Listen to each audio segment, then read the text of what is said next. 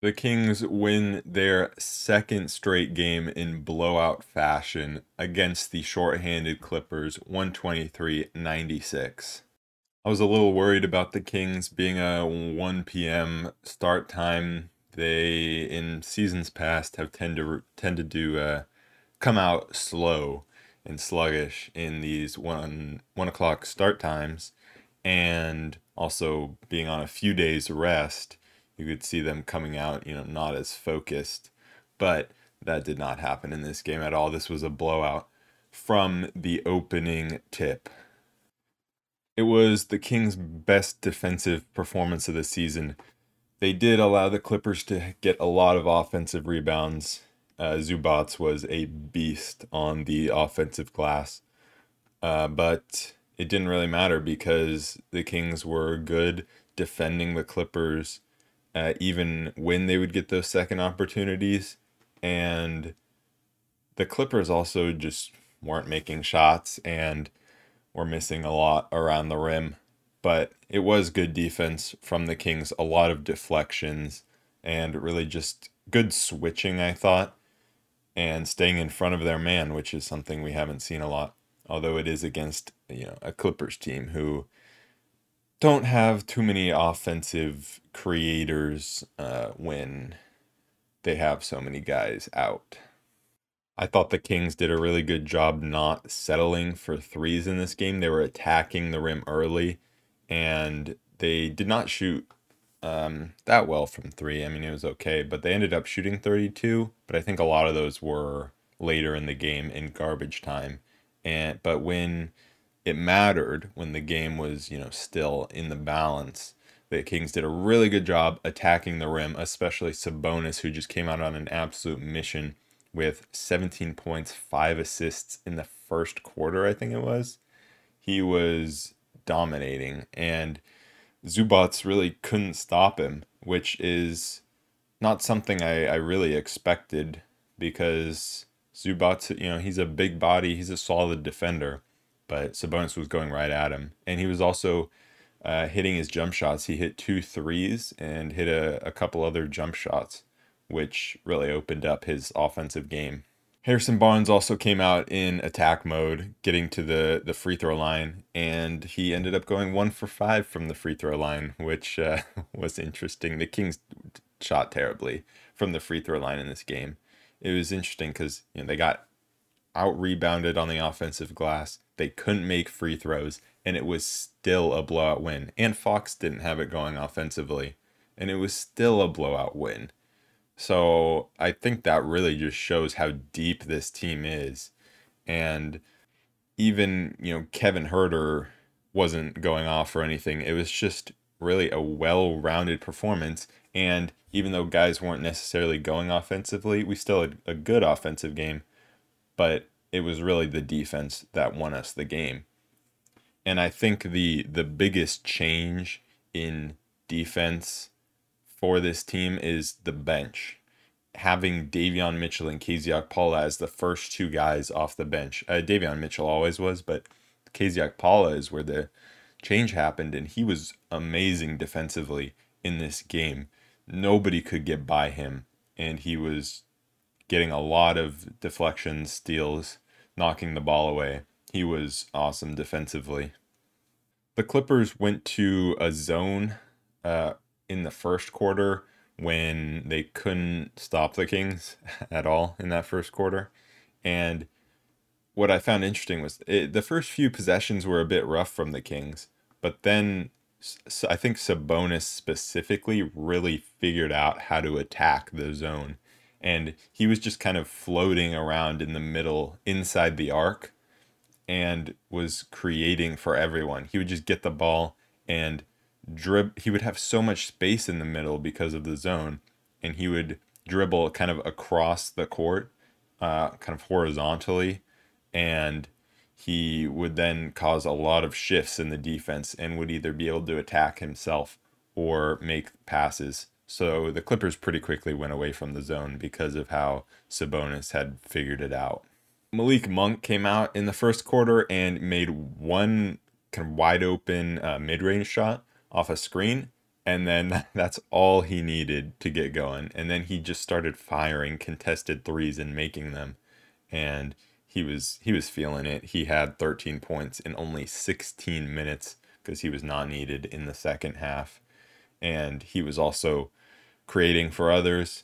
Um, I think he threw an oop to to Metu like he always does. That that bench unit just loves throwing oops to each other. Terrence Davis threw one to to Malik who missed the dunk, and I think there was a couple other ones. And it's just the trio of Metu, Terrence Davis, and Malik Monk is so fun in transition because all three of them can throw down and also throw it up to each other and they they were all running the floor after defensive stops and the the bench was just really creating their offense from their defense and running in transition. Terrence Davis did a really good job of that. He created uh, havoc defensively, and then he was running the floor the other way a lot of times with the ball and was creating for others. I thought he did a really good job in that first half of creating for others in transition. Metu had a really good game. He had eight rebounds, 10 points, two blocks. Another game where he just was really good rebounding the ball. Uh, and the only time he wasn't good rebounding the ball was when he had to go out there against Zubac. But uh, there's not many players that can out rebound uh, Zubac. And he was just really good defensively and offensively. Again, and he has just been great for the Kings uh, since he's gone to that uh, backup five role. And it's not something I expected at all. There was a portion of the second quarter where the Clippers didn't get a field goal for six minutes in that second quarter. And then uh, there was a, a BS call on Sabonis, and Sabonis had to had to come out even after the challenge. It was his third foul he barely touched a guy. They challenged somehow. Um, they didn't overturn it. I don't know. It just it happens every game where Sabonis gets in foul trouble for doing nothing, but that happened, so he had to come out, and then the defense uh, was a little rough uh, from there in the in the second quarter, but they still only allowed 14 points in that second quarter, and well, I, I think Sabonis going to the bench there and the Clippers starting to score at the rim really shows that Sabonis actually is a good uh, rim defender. But even if he might uh, not get all the blocks or the reputation of being a, a good defender down there, I, I think he does a lot of good things defensively. And honestly, I think he might even be better defensively when he's in foul trouble because when he's in foul trouble, he's a lot more focused on going straight up not trying to like necessarily block the ball because he doesn't have the athleticism to block a lot of shots. Although he did get two blocks in this game. But he's just more focused on going straight up and playing solid defense and forcing the opponent to make a tough shot. Because if you don't bail them out by fouling them, a lot of times it, they're going to miss the, the tough shots around the rim when Sabonis who's a you know a big body in there, is contesting it.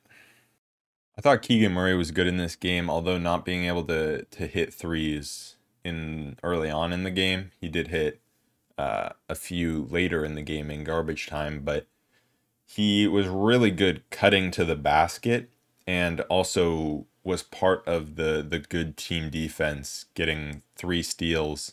Or actually, now that I'm looking at it, he was only credited for two. I thought it was three. But anyways, he was really good defensively. Also really good helping out rebounding, which was uh, needed, and just good hard cuts, which is something we hadn't really seen from him because a lot of times he would pass the ball and then kind of do a little shake, you know, not like directly cut to the basket, kind of try to fake his defender, but really he's not going anywhere. And that's never going to fake a defender, just doing a little shimmy.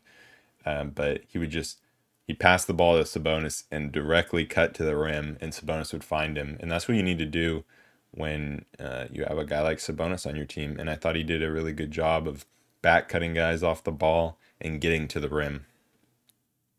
He had a career high 23 points in this game, and he was out there in garbage time just like he was against the Pacers. Looked a lot better than in this garbage time than he did in, in the previous one because he wasn't trying to do too much like he was against the Pacers.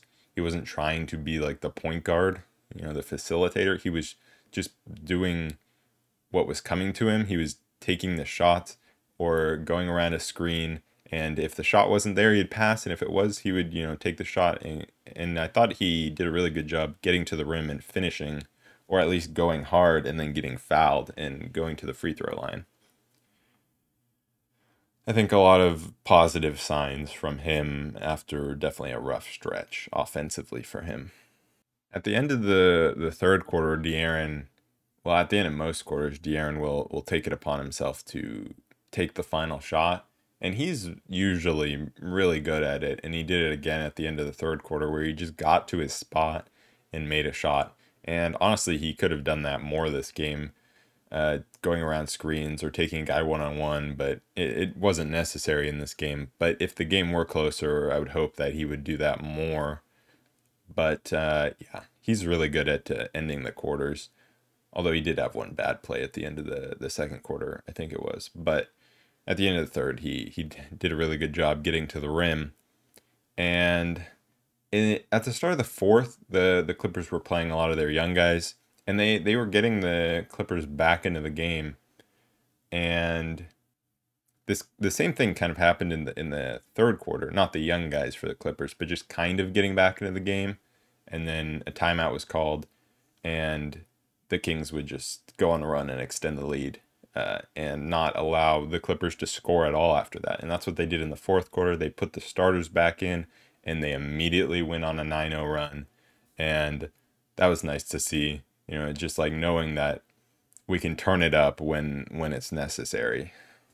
The Kings defense has just been getting progressively better, just them figuring out their rotations and figuring out how to play defense together as a team.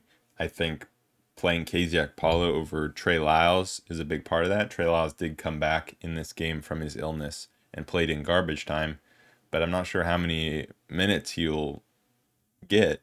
I don't think he's going to get back into the rotation, at least not right now, because KZ Okpala is playing great defense right now. And the offense for the bench is fine. And I think the offense for the bench actually improves when they're playing better defense because it gets their transition game going. Because the bench offense can be stagnant at times if they're not running in transition.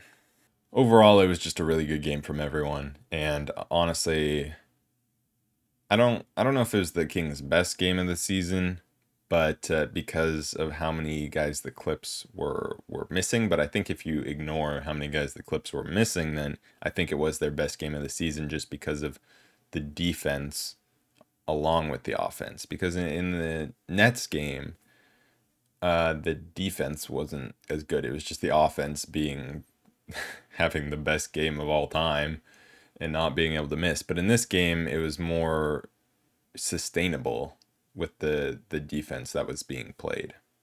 The Kings now go back to Sacramento to play against the Bulls on a back to back. It was nice to get a blowout win, get two straight blowout wins, um, but mostly in this game because it, you know it was nice to rest uh, the important guys for that game tomorrow.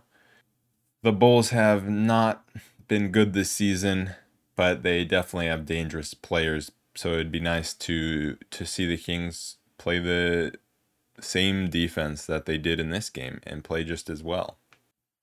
If you look at the Kings' defensive rating, it's been steadily improving throughout this season, and I just hope that that's a trend that that we continue to see because the Bulls defense is is not great, so I don't think that the offense for the Kings will necessarily be the issue. Although last time we played on a back to back, the offense was an issue because guys look tired and uh, we're just kind of shooting threes and not attacking the rim. So if we if we fall into that, it definitely could be rough. But I I think that uh, the most important part of this game is going to be the defense not letting Zach LaVine or DeMar DeRozan get going offensively.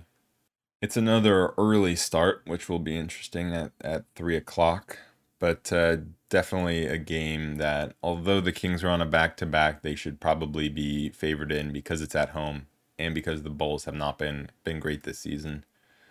Um, a nice thing uh, about winning against the Clippers here is that means the the Kings are 500 on the road, which is a big positive to be able to be winning that many road games early on in this season. Anyways, that is it for this episode of the Royal Report. If you're watching on YouTube, make sure to like, comment, and subscribe. And if you're listening to the audio version of the podcast, make sure to be, leave a rating and a review.